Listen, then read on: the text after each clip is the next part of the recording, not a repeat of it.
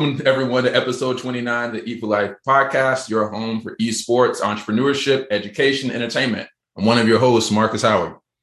And it's me, Derek, aka Mr. Dope Work in the building. Is it just us two this week, Marcus?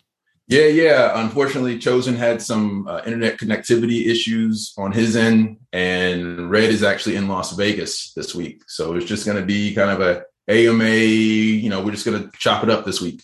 What you got this week, man? A bunch of things that are happening. It's been a long week. Yeah, definitely. Um, I, have I've had some some shade thrown my way about the book. Um, I don't know if you saw on LinkedIn. I'm not going to name that person's name. You know, I will call out brands, but I won't call out people. Uh, that's not true. I did call out Delane last week. so, in, in, in, all fairness, what's that kid's name? That's not even kid. We're live. Wow. Uh, Ali, not Ali. But what did he say? What was the? But like, yeah, it doesn't matter. It doesn't matter. What what he said was, you know, I made a post about uh, how I was feeling in the space um, as a black man, having struggled through venture capital for the last ten years, struggled through not being hired either in gaming or esports over the last ten years, and having to overcome that basically by building my own table, built my own platform, scaled to forty countries, went and did equity crowdfunding and raised fifty five grand and then you know just talking about like i i also saw a lot of scam in the space. And so being trying to hold the space accountable and leading by example. And so whoever I, am not going to say his name because i can't remember it um, but this person basically said like it's funny that you're talking about scams in esports when you're trying to sell a $125 book that has no notable names in it. And then he put like the laughing emoji face. So i responded back to him. I said there's $5000 of licensed proprietary consumer research in the book. So even if you didn't want any of the rest of the book, it's already worth at least the $5,000 from that licensed content, not to mention everything else is in there. Obviously, your thought leadership's in there, you know, great people in the book, great companies in the book. So I just thought that was interesting that because this individual didn't see kind of mainstream esports represented in the book, that A, it's not worth him spending $125 on, and B, because I was charging $125 for this 300 page book, hardcover copy coffee table book, that is a scam. Would you consider them part of the ecosystem, though? I, th- I think that also speaks to the challenge that uh, the esports and gaming industry has. Is, is almost as if nothing is valid unless it it's something that's mainstream as if yeah, there isn't grassroots workers and thought leaders and real businesses, small businesses being built and startups in space. That's that shows that that individual is either not in the industry or they have no respect for the work that's actually being done within the industry. And why would that respect not be there? Because it's the gaming industry and, and, we're not valuing the, the efforts that are putting uh, into it. Well, I think part of it, and I, I have to apologize to the ecosystem because when I made that post, I made it kind of a, a broad stroke statement that said, with some notable exceptions, basically the entire esports market is a giant scam. Uh, I still believe that to a varying degree. I, I, think there are a lot of great companies in the space, but there, when I say a giant scam, I mean that there's scams on multiple levels. You've got these teams and startups, esports orgs that basically are leveraging the global market to pitch the opportunity for their local market when most of the global market is actually in China. So the numbers, the the viewership, the dollars, those are in China. Those don't really transfer to like here in Tampa Bay. It's not right. the same audience, right? And it's it's disingenuous to say so, right? Just like I, I spoke to two different individuals last week. I won't name their names because they said some stuff to me in confidence.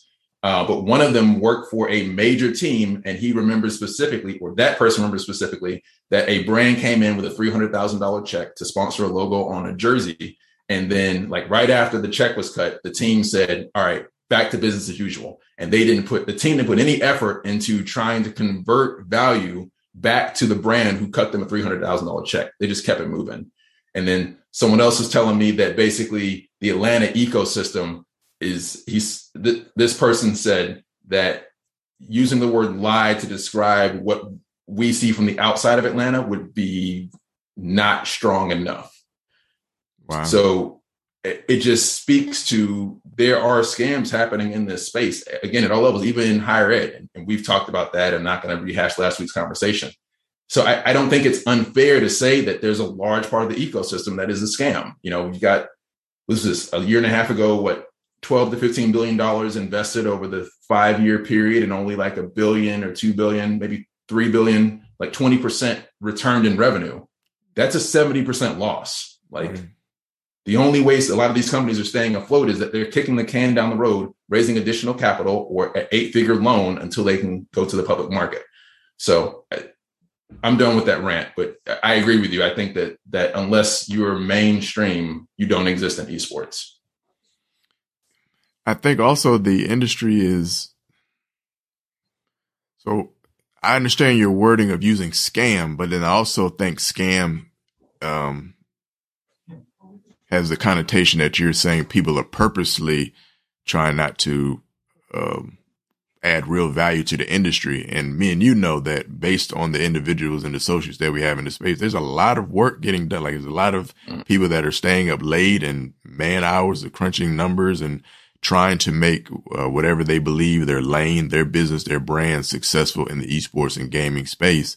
And I think in doing that, there are a lot of individuals that have done whatever is needed in order to hopefully make whatever they believe about esports and gaming a success, whether that's adding to their pitch deck that some League of Legends stats, even though they know they don't plan on doing any League of Legend activations with uh, the money that they get from esports, but because those numbers and those activations sound good because that's mainstream esports and gaming, um, it's used as the I don't know, is the, the trophy or, or the, the metric of success. And that is a scam because we know that as much as me and you know about esports and gaming, we wouldn't be able to put on the size of a League of Legends tournament here in Tampa Bay without like substantial resources, not just because you do a League of Legends game or because you say it's esports that is automatically going to blow up to that. There's still a lot of work that needs to be done from a grassroots and community building part and aspect that you can't put in decks because you're talking to people that already don't understand the space, uh, don't understand the value in the space. And so if you say, Oh, we have the potential to do this thing if you give us all of this money because of X, Y, and Z. That doesn't sound good versus if you say, Hey, look at brand A, B, what they were able to do with their viewership and the numbers here and yada yada. And like, Oh, okay here's the check. And, and I think that's the challenge of being in the industry where the people that are actually boots on ground are trying to convince people that don't even participate in the industry to participate and provide resources. It's a disconnect. Right. Right. And, and again, so that's why I take back some of that statement because I know to your point, there are a lot of people, men, women, like people in general, just doing a lot of heavy lifting and hard work, especially the grassroots levels. Yeah. So I don't want to paint them with that same broad stroke. But but I guess what I'm speaking more to is really what happens at the like uh, esports observer level, like the stuff that gets reported in the news, those those things that are big enough to get to the news. Right. That's really more what I'm referring to. Like you know, Optic Gaming and Envy. In in my mind, while they call it a merger, I see it as a consolidation right? right. The, the, because in my mind, I believe that a lot of, if not most of the top, the tier one teams are overvalued. I'm not saying they don't have value. That's not what I'm saying. Right. I'm saying that they are overvalued the same way you would see companies overvalued during like the dot com bubble. Right. Right. And as a result, because many of them are not profitable, um, you know, you can only raise so much venture capital before people want to start seeing returns on their investment. And I think what we're seeing is consolidation of these top tier teams in order to potentially follow like a FaZe Clan's plan and do an IPO, where now you can take like the audience of Envy and the audience of Optic Gaming, combine them together and say like, well, if FaZe Clan went, because what is FaZe is reporting like 350 million people in their audience. The wow. closer you get to that 350, the closer you can get to that $1 billion valuation. But how much, how much of that is just organizations trying to make a success out of the thing that they're carrying? So it's like I, I I've received all of this money, um, all of this hoopla, and yet I'm still in the negative. Like I'm not uh, cash flow positive in what I'm doing. If I just line the numbers up, what's a plan B before this ship completely crashes? Oh, well, you know what? We combine with this person or do this or as a way to keep the ship going.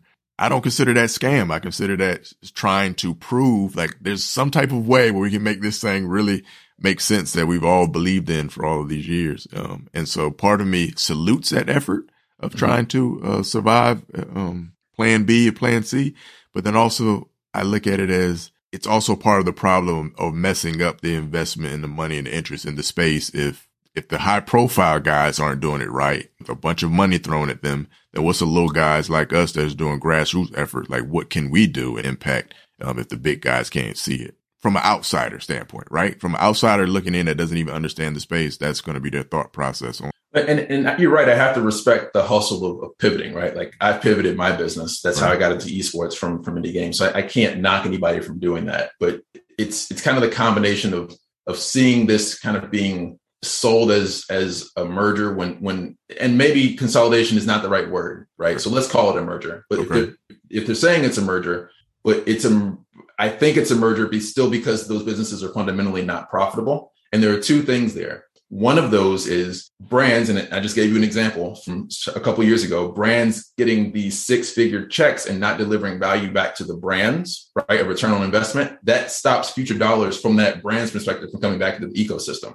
which is particularly upsetting when like you and I and people that we know are like, you know, banging our heads against the wall trying to get whatever few dollars we can put together. Like what that that event we did back in February, we had 100 concurrents nearly a thousand people represented across four continents. And I think our total production budget was 20 grand, maybe 25 grand.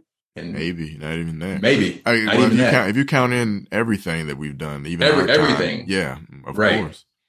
Right. So when I see six figures and not just like a hundred thousand dollars, 200, 300,000, and then we're still trying to figure out how we're going to get this next event funded. right. I'm not trying to be bitter. I just, I want, if, if the money is going to go to these larger teams, execute like at least deliver value for the brands do right by the entire so that the little guys when they're coming up they can really have a true case study versus smoke and mirrors that the smoke and mirror game might be done by time we even get to the table. It's like well you know we tried the esports thing two years ago. We did x y and z and we didn't get x y and z from you. Thank you but no thank you. And you're out the door not even realizing that the industry has changed or the, the lessons learned etc there's a lot of value in the boots on ground. Like I don't, I don't know why the boots on ground keeps getting treated as if it's, it's not important part of the ecosystem, but it is the true, I don't know, pipeline. And we, we saw the same thing here in Tampa Bay, right? Like the esports summit,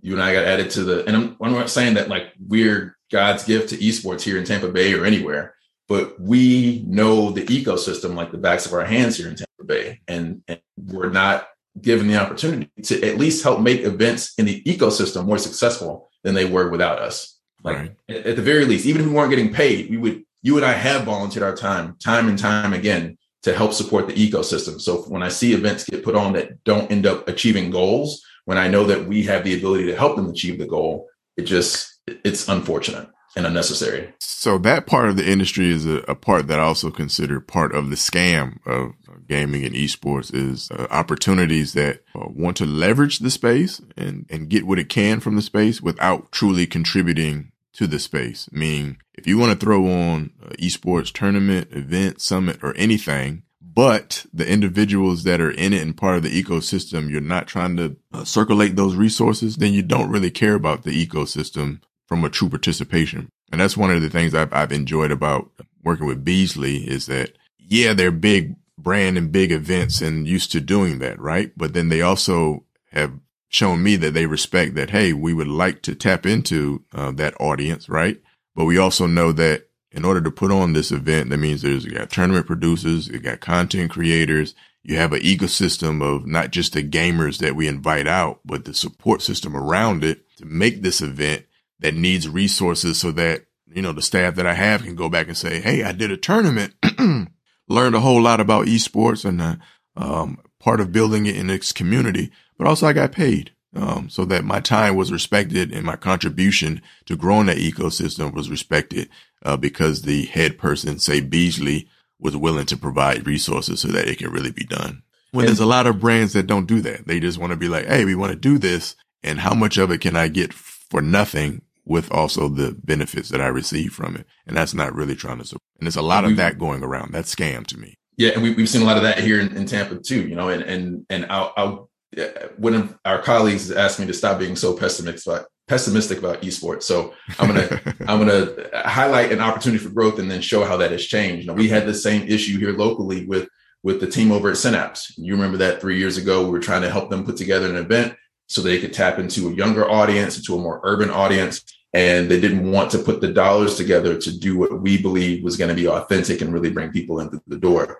And and now, as as you've seen, like over those three years of having conversations and explaining them what we're trying to achieve, we're now working more closely together. And we think we can achieve that goal next year. So while while there was a a, misstep there, at least they've acknowledged it and worked with us to try to fix it so that everybody can win. Agreed. And and sometimes those relationships take patience, right? Uh, and then mm-hmm. sometimes those relationships you get burned in the learning process uh, because one side of the party might feel slighted that you weren't able to do what you thought or whatever they envisioned it would be, right? Not realizing that one, we keep saying wild, wild west esports. Like, I, and I keep wondering uh, just in the gaming industry, just as an evolution of technology in general, there's got to be some learning. There's got to be some like steps where you're like, Oh, I thought this would happen. Eh, that didn't happen because X, Y, and Z. Now understand that and use that data to keep changing and progressing and growing. And, but if you're stepping into the esports and gaming space and you're,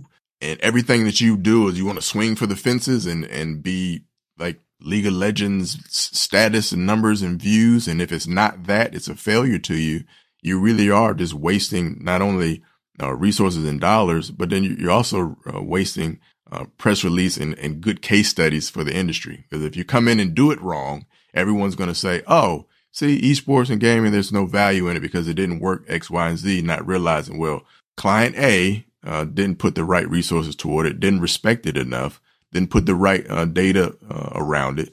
Uh, service provider A uh, just took the money only and only did X, Y, and Z without really being connected into space to know what to do with it because they thought it was easier than what was intended. And now everyone is looking like, see, this thing sucks. I think that's what bothers me most about the industry is, is I, I look at the crash and burns from a learning perspective to understand the space because this is, you know, like we're all learning, but then also look at the crash and burns like how many non authentic people are getting the resources to then make bad press releases about the industry um, because they were able to get a check, but they didn't really care about the industry or weren't really. So therefore, those of us that are really in the industry can't flourish like we want to. Yeah. I want to take a quick minute and give a shout out to folks joining us live on LinkedIn. Aziza, we see you. Uh, she said that that she had a she saw a team, not she had, but she says we collectively, and the FGC had a team that was a pyramid scheme. So she saw it firsthand. Uh, appreciate you, Louise, for for uh, talking about envy. Uh, you said that you believe that one of the one of the few orgs positive, so you believe it's mostly uh, optic and the weight that it carries on Call of Duty. Uh, Marcus Monroe talking about Web three creating opportunities that conventional VCs don't normally provide, and and I believe in that 120. percent You know, when I started in the gaming industry, it was the same time I started in blockchain and crypto in 2013. And I always believe that blockchain with decentralized access to funding uh, where particularly for underrepresented groups, you don't have that in traditional VC. And, and we've had several conversations, you know, less than 2% of venture capital in the US goes to black owned startups. So, you know, I'm, I'm trying to help this, this one brother who's up in Tennessee uh, try to, to do his own token sale. At first, I was trying to push him to equity crowdfunding because I had some success with that, you know, 55 grand in three weeks. But I told him, you know, his company is in the gaming space. Why not just launch a crypto? Right. And then sell the crypto, a token sell, leverage that to build his ecosystem, and then decide if he wants to go the VC route. So tell me, as since you're the blockchain crypto expert uh, between us two, tell me, is this an ignorant synopsis of cryptocurrency and even NFTs? I look at them now as music artists, where like you can make this thing, but then you still need the budget and all of the media hype into it to make it the hype to get it to have the value that you need it to have in order to make more than what you put into it. So that these NFTs or um, even a cryptocurrency becomes talent for you where like, okay, can I make them popular where everyone wants to get out and grab this thing and then the value of it goes up or no, that's just too ignorant of a simplification. I, I think part of that is true. I think it's kind of a insiders club now. Uh, people who've been in the space a long time, you have to remember crypto has existed for 12 years. So when you see, in my mind, when you see these people selling for $69 million and all these like big ticket items, because people have been basically stockpiling these cryptos that have uh, appreciated over time. And now they finally have a way to spend it. So I think you're mm-hmm. seeing like a disproportionate value valuation of, of these digital assets. But but that said, because now everybody's jumping into it, that might not have been the case like 12 months ago, but after NBA Top Shot, everybody heard of NFTs and now blockchain gaming is cool where it wasn't, you know, four years ago. So many people are in the space that in order to cut through, you either have to have that connection to that inner circle of people mm-hmm. who've been in the space a long time or that budget, right? Uh, shout out to Bruce Bates. Uh, I think it's Bruce Bates or uh, Blockchain Gandalf, rather, on, on, LinkedIn. He did an estimation of, of minting 10,000 NFTs, right, for a drop.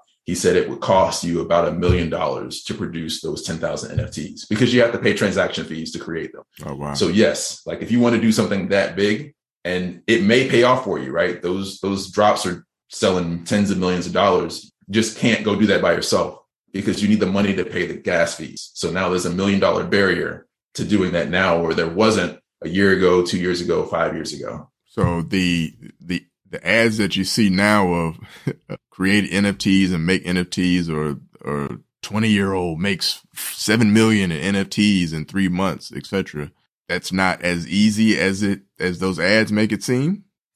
That's right. Um, I think you know it, it, those things happen. There are exceptions to the rule, right?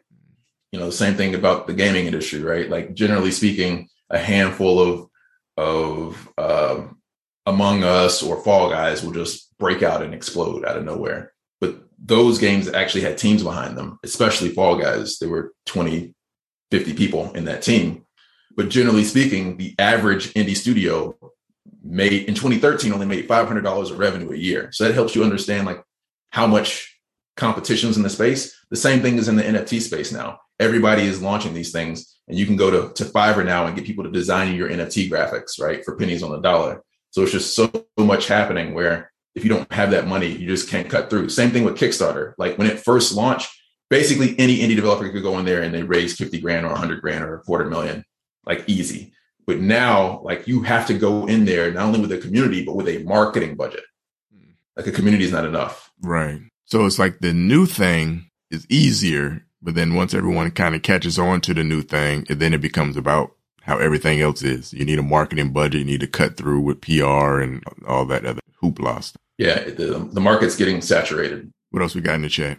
With the esports players, Lewis says he would love to be on the podcast. He has a lot of experience dealing with bad companies over esports. you froze on me, Marcus. You back, sir? I'm back. I'm back. My internet connection is is not. No problem. Oh, you like you're about to go out again? So I don't know what's happening. So anyway, um, yeah, if you want to bring some folks in, you know, I, I think this is we have an opportunity here since we don't have a full house. If some people want to have a quick conversation, I don't know if you feel comfortable doing that. You know, sending a link out or yeah, no if you want me to, yeah, post it in the chat. Some folks can just jump in. Let's have a chat. I think it, you know, we, we definitely owe Aziza a, a, her own episode at this point. Shout out to Trinidad. Uh, she was awarded, recognized yesterday at the Blacks in Gaming Awards. So congratulations to her. Shout out to hip hop and everyone else recognized at that event yesterday as well. So bring uh, Ziza, you want to come in? Okay, can you post it in the chat, or you want to send it to me on? Oh, I'll, you want me to do it in front of everybody?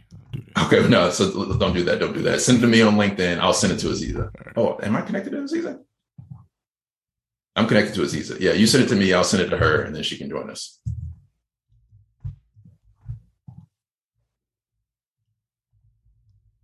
Okay, Aziza, just a second. Got a link coming to you on the DMs.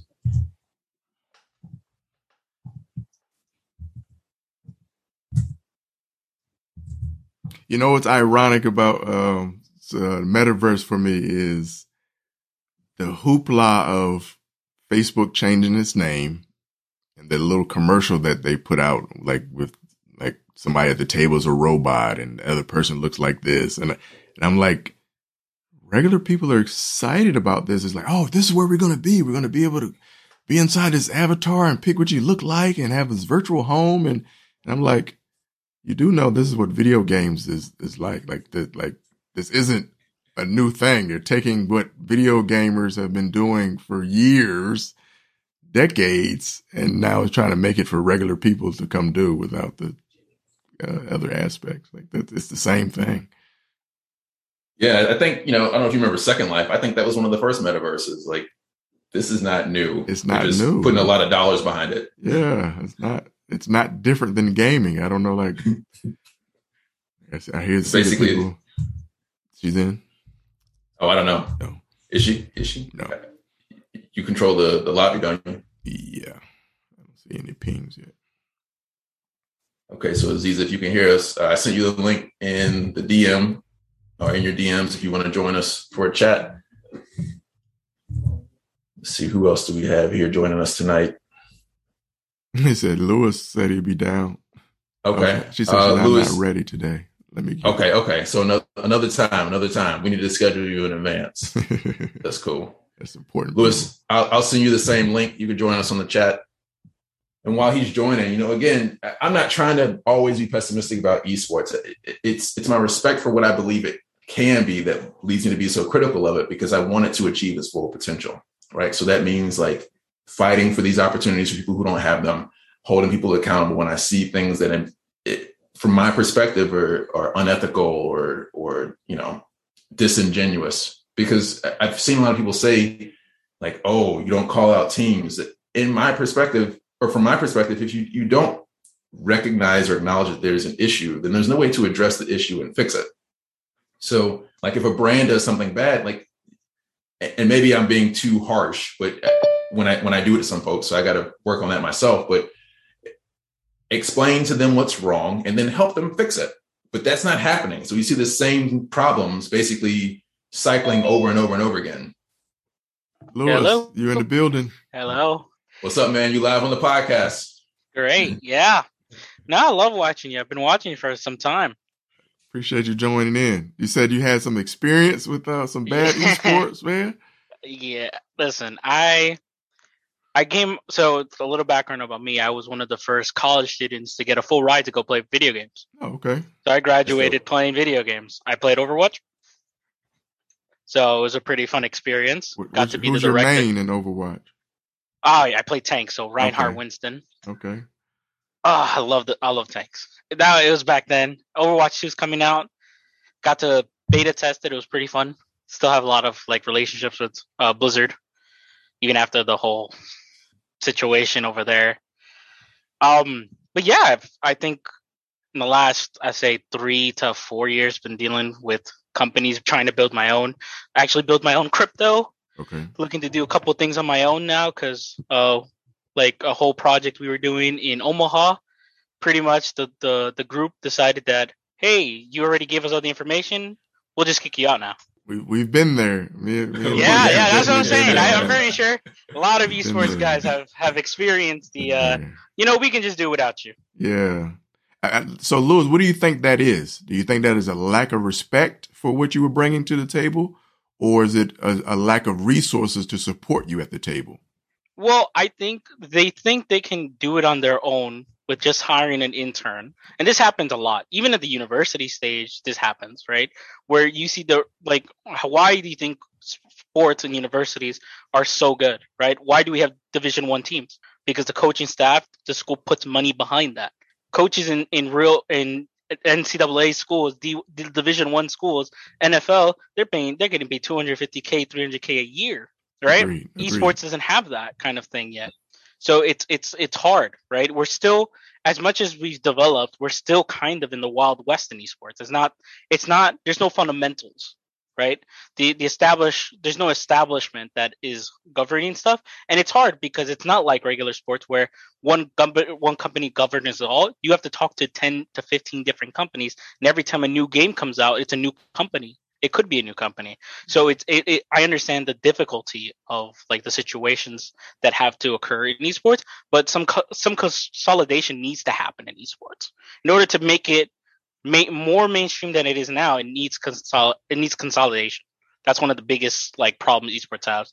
Like a third party group governing the tournament regulations or a third party group governing uh outside aspects of the company right? For example Rise done the RSAA and don't get me wrong, it, it's a good group, and I, I think it's a good group of people, but it still needs more than the RSA. It still needs a lot more than just that. And as we all experience, it's a lot of diversity issues, and they're trying to solve that now. where back then it wasn't as big of a problem, but now we've seen that yes, in a lot of these games it is a diversity problem. Back then, having a computer was a privilege. We grew up in times where not having a computer. That's why most minority groups had consoles. We had video. We had mostly, for example, the FGC community. All of it, most minorities are playing Call of Duty and NBA 2K and the fighting game community because that's what we were grew, we grew up in in that environment. So switching to PC is a lot different. Uh, do you do you feel like as being a pro- poster child of the first uh, scholarship recipient, do you feel like it worked out to your benefit, like the the journey you've been on? I think um, as a I'm I'm pretty young, I'll say myself, but I would say that a lot of growing up came from working with companies that like you learn from bad experience that whole the whole Omaha situation, the whole I, I had the thing happen to me in Canada where I was in Canada. I was stuck out in Canada for six months. Oh, wow. Doing a project out in Canada. And then I went to Omaha and got and it happened the same exact way. So having like these issues happen has taught me to and I'm not like bitter about the industry, nor am I pessimistic about the industry. Is just there are people there are people that are entering the industry that don't know the fundamentals of the industry but since they have the unlimited resources, they can do what they want. And those are the ones who really end up at the at the at this esports observer. They end up at all the FaZes because they just have resources that people don't. So when you look back on those opportunities that didn't pan out how you thought it would relating to esports, is there anything you could have feel like you could go back and done different and it would have had a different outcome, or do you feel like it that's just how it was? Um, I would feel that I would have better outcome if I played it more reserved. I was very open, and in business, you should never be open. It looks like feels like you should play. You you should hold your cards tight. Where I'm more of the community guy. I love working with people. I love interacting. I love you know we're working together on something. I will be open about it. I'll be frank about it. But with business, that's different. When you when you're in the business world, you're it's really like you're your own wolf, and you have to protect what you have because then your companies will just take it. And there's nothing wrong with that if that's how the how the in how business is done in the esports. I disagree. I don't like that model. I I think that's just it leads to bad outcomes. There are always going to be companies that are going to grind out that way and still make it. That doesn't change. But a lot of companies are going to be burned. They're like paving a, a pile of dead companies on the way to the top. And my my opinion is that I, I much prefer a, co- a cooperative and working together with people rather than having to hold all my cards really close to the chest and not play them, even though it will be better for the company. I think we, we see some of that. I, I think you can see that more in more grassroots community initiatives, especially yeah. if there's a nonprofit focus to it. Uh, but we've seen both of what you've described, right? Like with TAG, Tampa Association of Gaming, that Derek and I and, and then several others work together to do like we all work with each other very cooperatively like whatever resources that that i get i try to share with derek and the rest of the group and, and vice versa and that works out well for us but at that same token like i took a similar approach to uh, a group that was outside of tampa that was up in new york and, and thank god I, I and we had gotten some paperwork drawn up because they did exactly what you described like we provided some introductions we had the paperwork that said now that we do this, like we, the rest of the relationship needs to look like A. And they basically took a left turn and did like C, D, E, F, G. And if we had not had that paperwork, like we would have just been rug pulled. Yeah, say like I'm I'm in New York right now, so obviously it, it makes sense. I've I've been in Wall Street. I've seen like it, companies here. It's very cutthroat, right? You and you understand that depending on areas you go to, right? Like, don't get me wrong, New York still has a thriving esports community and they love it, right? But but the, but companies take advantage of this, right? They, they know you love it. They do it for the passion. You don't do it. You don't do it to make a profit. You're not a business major. A lot of these guys generally don't go to to like a, a Stern or NYU, right? So it's really hard to establish what your value is at young, but companies won't tell you that, right? They don't they don't want you to know that in a in a sense, right? And that's kind of like what hurts a lot of these growing pains for people, right? I I building my own crypto on my own because I think it's just I've worked with companies that already have like treated me like this. Might, might as well just build my own company. That was my my end result. Now, it's just if I've learned so much in the past like three to four years, even even like dealing with the crypto and NFT side, I've dealt with all of this. I helped the company build their cryptocurrency. They took it, went and did they did a pre-sale on it, and then they didn't. They just threw me off. So it's like you know you get used to these sort of things when you aren't familiar with business at this early stage. I'm happy I learned this early though. I'm really happy I learned this like in an earlier time because if I was like in my 30s dealing with this, I'd have a midlife crisis at 30. Let but me ask you: Do you like, think that do you think the industry should be more uh, patient and accepting of someone like you that is learning business while having the passion, or should we spit you up, like chew you up and well, spit it, you it out, depends. so you learn? It it depends, right? Like you you would see a lot of like better influence models on com- on companies outside in the West Coast. I've dealt a lot with companies outside of West Coast that have better like relationship status with with like understanding the gaming community and understanding we we have to also realize that the gaming like real real gaming like big events corporate companies are now getting involved with it is because California is mo- like most companies are moving out of California now so they're expanding across the United States before before probably before 2018, no company was outside of California. If you wanted to do esports, like big esports, like we're talking about within thousands plus, you're looking at California, you're looking at Vegas. You barely looked at New York, you better you barely looked at anywhere else. So it's it's like a hard realization to understand you have to deal with these kind of things. Luis, real quick, I did an introduction for you, uh, and again, in, in, the spirit of cooperation, um, there's a, a, gentleman from Europe traveling to New York this upcoming week. Uh, I'll try to avoid saying his name because I'm sure mm-hmm. his travel plans aren't public, but uh, he wanted to connect with someone who was in esports in New York. So I just did that intro for you. Thank you so much. But I'll listen, I'd love to be more on the podcast. I feel that I've had like a lot of, ex- like me coming as a young guy. I don't know how old you guys are specifically, but I'm 24. So I've been, I graduated at 21 and I've been, in the last three years, I've just been there's been a lot of headaches and roadblocks that I think a lot of kids really need to understand if they want to come into uh, this esports industry. And not saying it's bad because I love esports. I don't care. I don't care what these companies do because I feel like if they did this, they're gonna fail. They're gonna fail because they just don't understand it, and they don't take the time to understand. They they rather pay somebody to do this. That's that's the, a lot of the approach of these companies, and it's fine. It, they can do that all they want. But I think if kids want to go into these startup companies, they should know what their value is and give them a foot to argue to companies like this that are are exploiting kids to to get their their their their like company up and running for like pennies on the dollar when you're making 300 times the profit while your employee is barely making any money to survive. Fair enough. Well, thank you, Lewis. I appreciate you stopping in, dropping in on us. No problem. No problem, man. You have a good day. I'll let you go. Appreciate See it, you man. guys.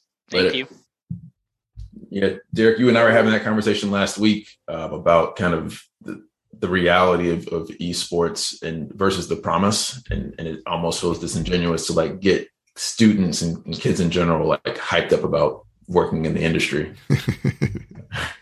I, I I didn't come away with a solution to that yet. I just stared at the ceiling. That was my solution. Yeah, just stare at the ceiling. I don't know. Um, I will say, like hearing stories like Lewis uh, explained, it doesn't make me feel good about the industry because, uh, again, the value that we've talked about from gaming, esports, here because of uh, his gaming skills and ability, he was able to get a scholarship, full ride. He said, right, full off ride, to yep. college, right, off to continued education off of his video games, and because he had that pipeline of opportunity it made him optimistic that that pipeline could continue by him continuing to contribute his authenticity uh, by being truly in the space, only to have the space use him and discard him to where, what if he wasn't the type that said, you know, oh, that was messed up. Um, let me try again. What if that totally defeated him from wanting to pursue or build or add value to the industry? The industry would have just eliminated someone that was authentic, a proven case study, case model that could be used to truly show how the potential and opportunities in esports are available. And again, I think that's that's the benefit of, of being um, critical at times because I think you have to present a real opportunity so that that future Lewis's and and you know kids up and coming know what to look out for. Yes, there's all this promise and this opportunity, but there's some stuff you definitely need to keep your eye out for. Right. Definitely. And I feel like Lewis speaks to um, a gaming persona, anyways. I would imagine if think about it, if, if you're playing a game like Overwatch, and he said his uh, main was a tank, right? So you have your tank, your DPS, and your support you're talking about individuals that are trained up to be part of a team and contribute where they can contribute for the overall goodness of the team, which means that I'm sharing information. I'm communicating because that's the world that I come from. That the more information I'm sharing, like, oh, D.Va's coming in from the right, or I'm about to do my altar, only to know that get into business. And because it's not a gaming world, that divulging too much information is now a hindrance on you and some, and, and, and affects you poorly. Like, That's horrible in my opinion. Yeah, that's that's sad. That's that's the reality. Uh, more power to him, though. He, he's like I said, he'd rather have those those uh, unfortunate opportunities happen younger in his career or early in his career, right. and he'll be better and stronger for it. And, and, I think you know you and I and others are as well. I, I, might be a bit more jaded as a result. You know, ten years is a long time to do that, but it, it's maybe a better business person, a better teammate, you know, just a, a better contributor to the ecosystem. So I've, I've seen the way that I've grown in the industry, but I've also seen in ways that it, it has made my patience a lot shorter versus before. Like, okay, this could be opportunity. Let me walk down the road with this individual to see this lead to opportunity, uh, with resources to now where it's like, eh, this doesn't look like you're trying to lead me to any, uh, resources. I, am good. I, I won't reply to that email or, or I'll be a lot slower with providing whatever deliverables you requested. You know. Yeah, uh, and that's kind of my approach as well. It's just it's it's just a bit more cutthroat because especially in you're in the same boat, right? Like we're we're hustling during the day to try to make things happen. Like I don't have time to be waiting on someone. Like if, if they they come to me with some bullshit, then I just like how to keep it rolling. Like right. I just don't have time. There's there's too much going on, too many other projects. It's just it's too fast paced. Yeah, I agree. And yeah. and will that mean we missed some opportunities because we didn't do that dance? Yes. And and I'm and I'm cool with that now. Like I'm cool with oh, you know what? You should have danced with this person a little longer because it, it would have ended up somewhere like sorry, you, you came to me during this part of the journey where I'm I'm starving and I'm, I'm sitting here eating grasshoppers and stuff right now. let's let's talk a little bit about um, Beyond Meta. I know you've been actually leading that because I've been underwater with the book, but you know, definitely we had a, a great event back in February, and what was it? Um, a thousand total attendees between between the digital and the on-site. Yes. Uh, actually, one of the students who was uh, a virtual moderator for the, the, college conference career expo piece. Okay. He just sent me a message a couple weeks ago during that training, he actually bought some land, which is the digital currency inside of Decentraland. Okay. And was telling me that he made, he didn't give me the exact number, but he made a significant, like a highly significant amount of gain out of that, that he oh, would wow. not have had an investment if it wasn't for our event. Oh, so wow. we had like a specific impact on one young person's life because we, we did that entire experience. Wow. That's, that's awesome. Yeah. one thing I have recognized, man, in, in, in the negative side of esports and gaming I have a long list of uh, like wins, like for individuals that, hey man, because I came to see you guys speak and talk, I went and did this, and now I'm working here and doing this, and, and they're excited about a, purpose and being within a new industry, etc. Like there's there's a lot of a lot of success stories, which makes me again continue to recognize the value and, and economic power and opportunity, and all of it connecting and creating that pipeline. Yeah. So hopefully we can get some more funding. You know, if you're listening to this podcast via the live stream or when it goes out to Apple Podcasts or whatever, you know, we we had sincere, meaningful, uh, significant impact on our local community, and it wasn't just a local community because it was virtual as well. So again, across four continents, and we did that on a shoestring budget. Like I think I'm still paying for some of this stuff from February. Uh, I, I didn't think that I'd still be working on that project now seven, eight months later, but here we are. So if we we had more resources, we could put like a full team in, and and we don't have to have like Derek speaking and also like moderating another room or like that. What we had to go through to put that event together was insane. It was cool as a story, but it was insane, and we could do so much more if we didn't have to do all those other things. I would I would love to see what the individuals around us thought about us uh, with putting that on. Like I would love to see what my wife was thinking of the process, and because uh, we were we were wearing multiple hats, and I and I think wearing multiple hats because we value getting it done and we value staying committed to what we signed up to do um, is noble, but then at the same time, it is an example of of not being uh, where we should be and relates to the space. So if I, if I look at like if you had the ability to walk into the room and be like, okay, Marcus Howard is now is your turn to speak, uh, intro with the mayor and talk, and you didn't, you're not letting people in the Zoom, you're not looking at the chat, you're not making sure the camera is set up right, not making sure the audio is straight, not doing any of that, right? To see that compared to seeing someone that's who do you feel like will has the uh, more control of the situation or more of the impact? The individual that's not doing the work. Right. You can be present. Yes.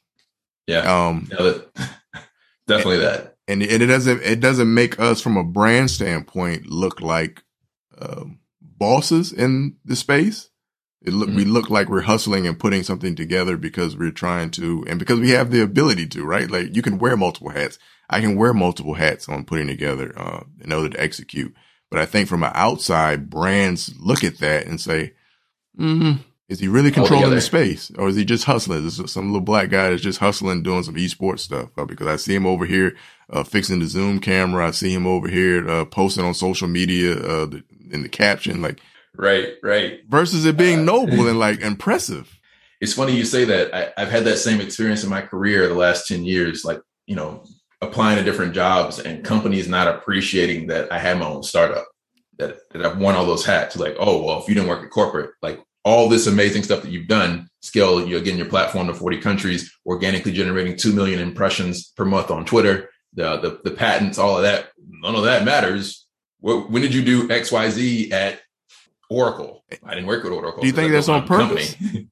or is that an ignorance? I don't, I, I don't know. I, I think because the system is designed to look for specific experience like and i say system i mean like literally the digital system where it runs off keywords mm-hmm. i think business processes are evolved or or accommodate that system and so they operate in a way that that is aligned with how the system works okay yeah i will say in my entrepreneurial journey i look at it a lot different like before like before just corporate where you're like okay your resume you did boom, boom, boom. So you are in this department and you did boom, boom, boom. And you put that down on a list. When I got into entrepreneurship, it's like just saying you do that means that I had to do a bunch of other stuff in order to accomplish this that like you should be able to recognize that, oh, you probably had to answer. You had to have business meetings. You probably had to put proposals together. You probably had to uh, fill out paperwork, uh, balance line items, uh, time management, like all of those things automatically fit within that without needing to spell it out line by line in a resume as if I was working at a regular job. But,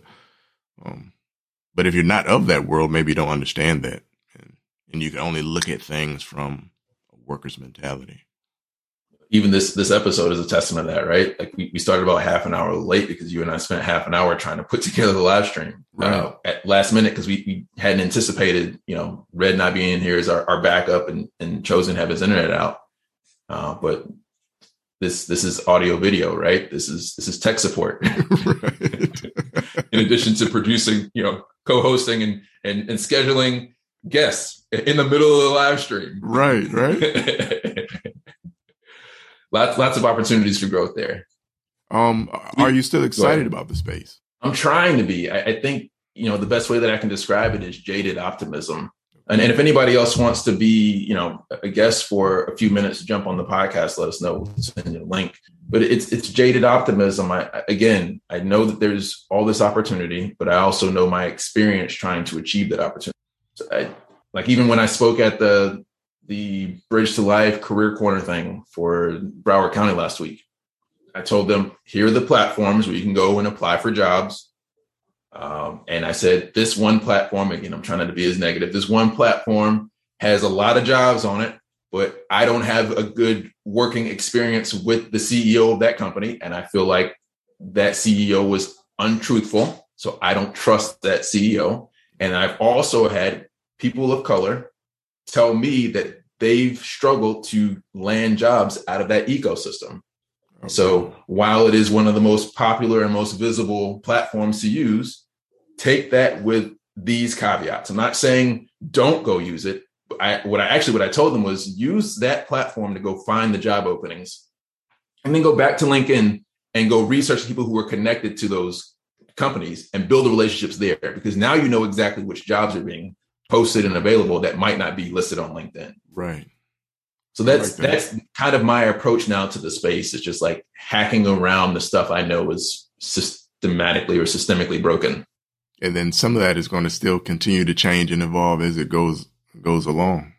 So being in the ecosystem and actually again boots on ground with it is how you really get those true gems on how to pivot around the errors in the industry.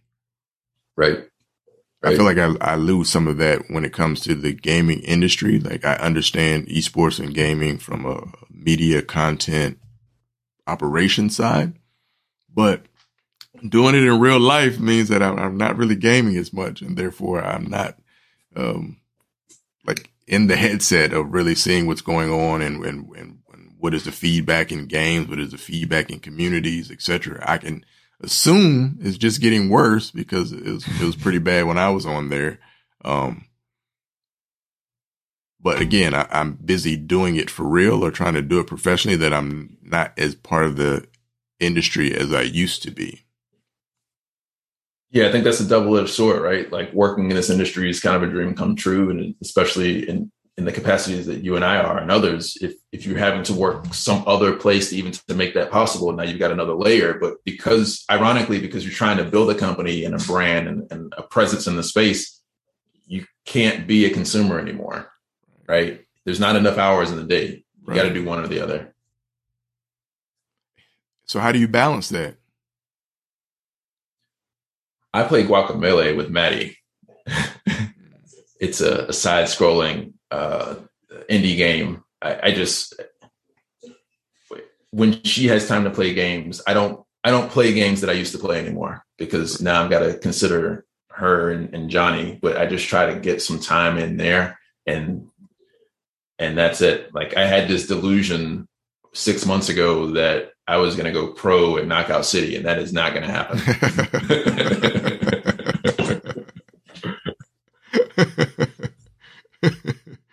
but I had to just make my peace with it and, and keep it moving. um, and, and at what point is that a challenge or a ding on authenticity? I guess it matters until it doesn't, right? It's it's you know again to go back to the, the, the book incident. I had someone basically question the validity of the people who were in the book because it wasn't, you know, the top 10 most popular players from the top 10 most popular teams. So I, I think it, it, it will matter to some who can appreciate the balance that you have to put in to make that happen. And then those who aren't going through that journey won't appreciate it at all. Unfortunately, I think that's the reality. Agreed.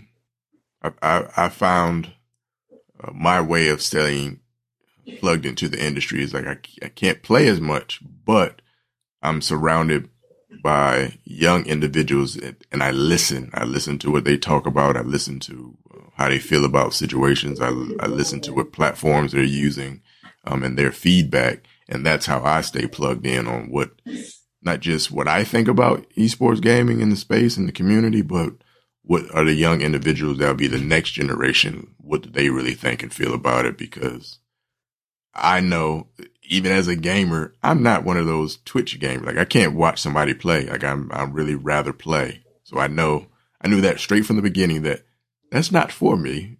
I'm not of that generation that understands that and values that, but I'm able to recognize the value in it because I'm around individuals that spend time in doing that and they've expressed the value out of it. And therefore I can go and champion for it because I know real individuals that are benefiting from um, platforms. I want to hear your take on this. I think we had a chance to chat it up a little bit before with with Chosen and and Red. Um, the announcement about Rihanna and the new show on Netflix with Riot Games. Um, there's some kind of partnership. I'm not really. I'm still kind of fuzzy on the details of it, but I, I remember when I went to Twitter when I saw the announcement was posted on LinkedIn. I went to Twitter and like everybody from the culture was like, "Oh, this is amazing! We got to go support this show." And and so I think good for Rihanna. You know, if you got the sauce, go get the bag. But where does that move the needle for the, the gaming community, the culture in the gaming community? Because it's good for Rihanna. She's going to get paid some partnership licensing deal. It's good for Netflix because it's going to bring the urban community that supports Rihanna into the Netflix ecosystem, at least for that one show, that series rather. And then most likely it's going to be good for Riot Games because now that you've introduced this this uh, franchise, this this story arc, these characters, this experience, hopefully some percentage of those viewers will then go and try the game. But where does that impact those like the community, the culture for that on the, the other side of it? Because Netflix is part of the tech industry and, and generally speaking, you know, black representation uh, for professionals in the space is low. Obviously, it's low in the gaming side. Like, how do we move the needle for us to create long term value out of that? This, which is the same conversation we were having with uh, Sandbox when they had that big announcement with Snoop Dogg, right? They had the big party. Uh, you know, they went and raised a hundred million dollars afterwards. But like, where do we fit into that puzzle?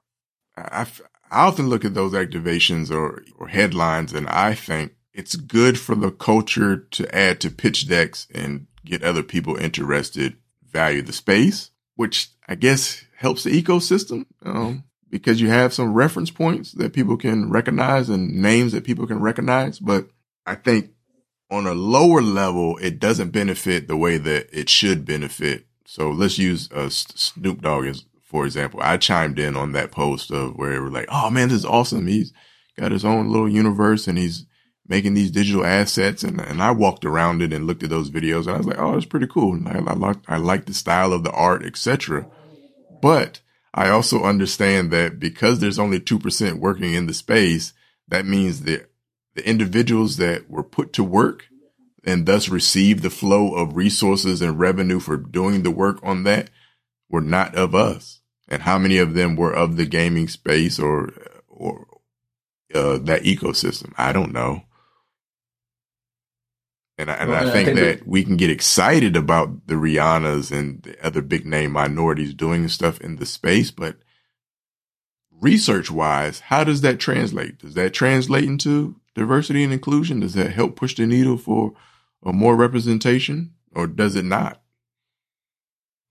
So I think one of the other, the most visible example I can see is NBA Top Shot. And again, for everyone who's been watching the show for a long time, I was like the number one hype man for Top Shot, right? I put my money in, I got Derek and everyone else to and share the opening moments. And then what I recognize ultimately is that NBA Top Shot is kind of monetizing the urban culture, but not feeding that back into the community. Like, where are they spending dollars from? They're not worth like seven and a half billion dollars. How much of any of that? You had that conversation last week, you know, but what's the right number? How much of any of that's going back to the community? Because I still get the emails. I didn't delete my account because I put money in. Like, right, I'm going to watch my money.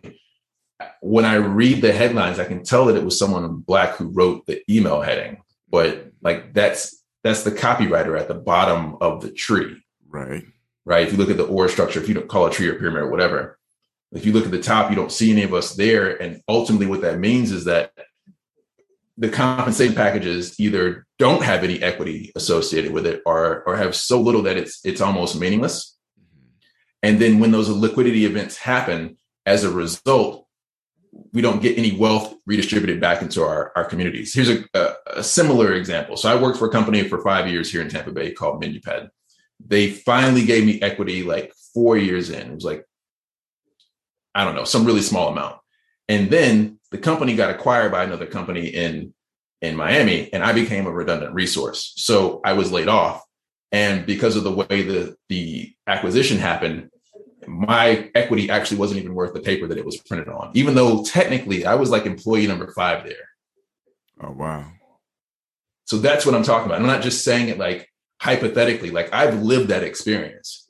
And I see that all the time. People are always celebrating in Tampa. Oh, this company got acquired for a billion dollars and that company got acquired for a billion dollars. But like how many of our culture are in the places where that money, that acquisition turns into money back into the communities? Because that's really the only way I see it happening is that people like us who care get those funds and then we put the money back into the ecosystem. So I was all in with you on um, NBA Top Shot once you gave us that little tutorial. I was like, oh man, I kept trying to buy packs. I had the email notifications and, and I could see the potential of it. And I could see like, oh, this is the evolution here with digital media, etc. What messed me up was I wasn't getting packs uh, because they kept being sold out, which then made me want packs more because of that, right? Until I think I received like an email blast or something where they had an, an actual event and I saw the photos from that event that then made me say, there's no black people. Like, where are the black people at? We're, we're talking about most of these, these things that you're trading is a black person, athlete doing this, right? In the culture, the music, the colors, the style and all of that. And to see a, a photo where there weren't any black people made me step back and be like, whoa, hold on. Somebody's able to print money. Uh, that's what they're doing with creating is they're printing money for themselves that then is being distributed where? It's not just being distributed back to the individuals that are contributing to the culture and the phenomenon. I at least know that. Um, and so therefore I stop getting emails from NBA Top Shot and stop and stop caring about it because it's like, why would I ultimately want to support this other than saying, oh, I can see how I can benefit individually from doing this, um, even though I know that they're not really doing anything special, that there couldn't be more diversity and inclusion as part of this. But we see that across the board. Um, yeah, it's, it's nothing new. That's yeah. just another example. Yeah, it's just another example. And sometimes I feel like that conversation is looked at as being pessimistic. Like, oh, but you can't just recognize like the awesomeness that's going on without bringing in the diversity and inclusion part of this? Like, can we just celebrate this evolution of this technology or whatever without talking about that part of the conversation? And, and my thought to that is always is, if we do it, how long do we do it? Do I celebrate it a week and then now we can get back on how can we uh, get more inclusion?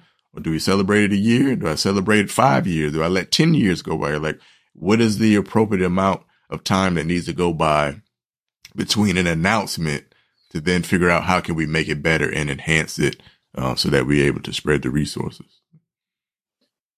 That reminds me of a statement that, that Mayor Kaiser made, you know, when he gave the welcome for our event back in February, that too often it's it's let's launch the initiative, build up infrastructure, mm-hmm. launch the business, whatever it is, and then go back and like after the fact kind of retrofit it the, the, inclusion versus let's let's have the conversation in the beginning so that it benefits everybody. Right. But then also wonder like because of how technology is, why are we even having an inclusion conversation when technically everyone can go and make their own thing if they wanted to.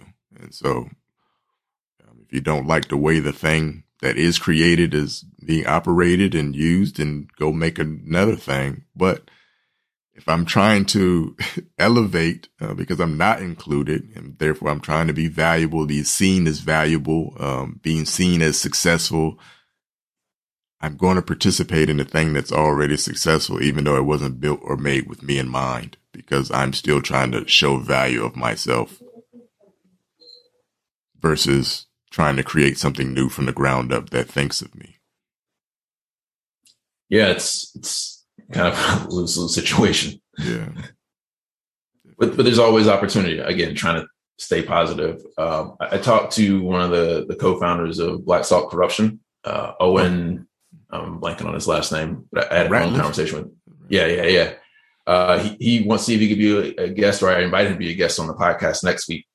Um, you know, he's he's doing what we're talking about in the gaming industry as, as a game developer, you know, movie producer, comic book, like you know, the, the black creative. That's that's what he represents, and so I think he can provide a, a valuable perspective because we don't often hear that story. There are so few of us even in the space that there's even less of us making our own games and movies. Right. And he also has the, the perspective of, of gaming versus film versus music because he sold like 50,000 copies of his CD out of a trunk of his car or something. Like, oh, wow. He's, he's, he's hustled. He's a real hustler. He's, okay. he's lived it. Awesome. What we got in the chat, man? Let's see. Um, Shauna Lee Lange says the partnership is supposed supposedly going to highlight a diverse. Oh, she's talking. Uh, I'm missing part of this thread. Um, oh no, she's talking about the the uh, Rihanna. The partnership is supposedly going to highlight a diverse beauty landscape. Let's hope that it is true and that by beauty we are not solely talking about the external. So it seems that she's being uh, cautiously optimistic as well. I've I just feel like beauty is beauty is a hard conversation anyways. It's almost how can you have that conversation without bias and mm-hmm. based on whose standard and metric and I, I, think we put a lot of emphasis on beauty. Um but then we criticize the young ladies or individuals that's on social media that's doing the most to prove that they're beautiful or wanted or whatever. Um, because they feel like that's such a, an important aspect. Yeah, I read a top line for an article that said that social media is, or at least in the Facebook ecosystem, is particularly toxic and detrimental to uh, you know young teen girls. I can imagine. Uh, I believe that. I believe that. I believe that as well. I think I believe, that, that's all we have. Go ahead. Go ahead. I, I believe it's as, as as as detrimental for men, young young guys as well. Yeah. Which I that's, that's one point I do want us to focus on a little more. Like I know we focus on the uh, benefit of esports and gaming and the value and the connectivity, uh, but I know in 2022 I want to put more work into highlighting uh, being safe online. Um, I didn't know how rampant um, predatory actions are for young kids, young young boys and stuff is online of like the bait and switch and people uh, trying to solicit sexual activities from young kids and etc. online uh, via playing Call of Duty or via playing Fortnite. Um, it's no different than being in a chat room.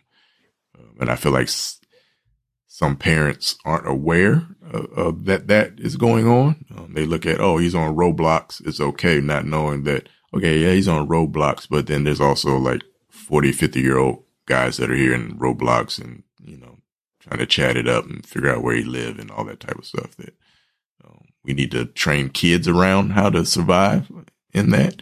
And then also uh, train parents on how to deal with it. So that reminded me that you know we had uh, we're trying to work on a partnership to to bring raise awareness about the dangers of of exploitation and predatory, uh, I guess, soliciting through gaming for our event back in February. Um, it was one of the, the many projects that that we had slated, but unfortunately, like I didn't have the bandwidth, and I think at the time you didn't have the bandwidth to sustain it. So it's just like we had to let it down on the vine. So that's just that's another example of of things that we're doing that can provide meaningful impact, but we got to have the resources to execute on it. Because you're right, it's a conversation we need to have. Yeah, we definitely do. So I think we're rolling an hour here. Uh, I don't see any new questions. Uh, shout out to Dwayne joining us. Uh, and, and again, Sean and Aziz, everybody, appreciate you. See, there's about eight of us or eight of you all still, still tuning in. So thank you for that. Uh, if you have any other last questions, please post them in the chat this is a great opportunity again because we didn't have a, a full cast this evening uh, for us to, to really connect with you all in the chat and we've, we've appreciated it so thank you again aziza and, and, louise and everyone else joining in thank you a, we had a good little chat going on. I appreciate you my brother. Uh, enjoy the rest of your weekend. We're gonna be rolling into monday already. Hope the fam is good. Shout out to red shout out to chosen. And we'll see you next week. Yeah, I got to go write some code. Appreciate y'all. Uh, we'll be back next week, 8 p.m. Eastern Standard, live here on LinkedIn and hopefully some other channels.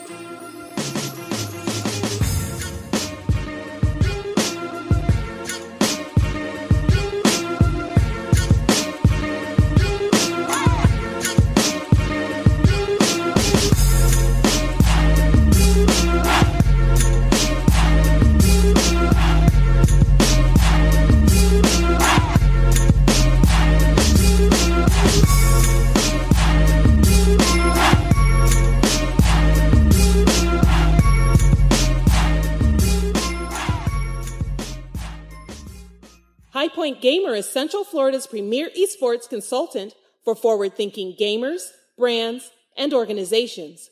We create customized gaming centric campaigns, programs, and initiatives to seamlessly support your business goals. Visit highpointgamer.com for more info.